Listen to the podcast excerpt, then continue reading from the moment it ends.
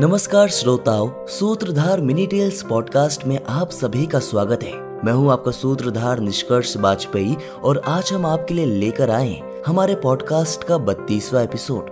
दोस्तों, क्या आप जानते हैं कि आखिर शक्ति पीठों की उत्पत्ति कैसे हुई थी? चलिए सुनते हैं इसके पीछे की पूरी कहानी हमारी आज की मिनी टेल्स में।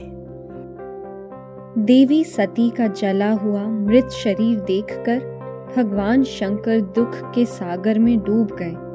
और यज्ञ मंडप से सती का आधा जला हुआ शरीर लेकर विश्व में भ्रमण करने लगे।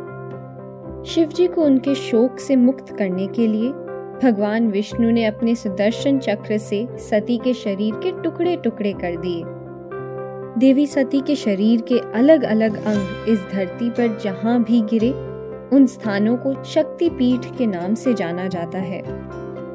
दोस्तों, हमें आशा है कि आपको हमारी आज की कहानी पसंद आई होगी। सूत्रधार मिनी टेल्स पॉडकास्ट के अगले एपिसोड में आप सुनेंगे विवस्वान मनु के जन्म के पीछे की कहानी, जो कि सूर्य देव के अवतार थे।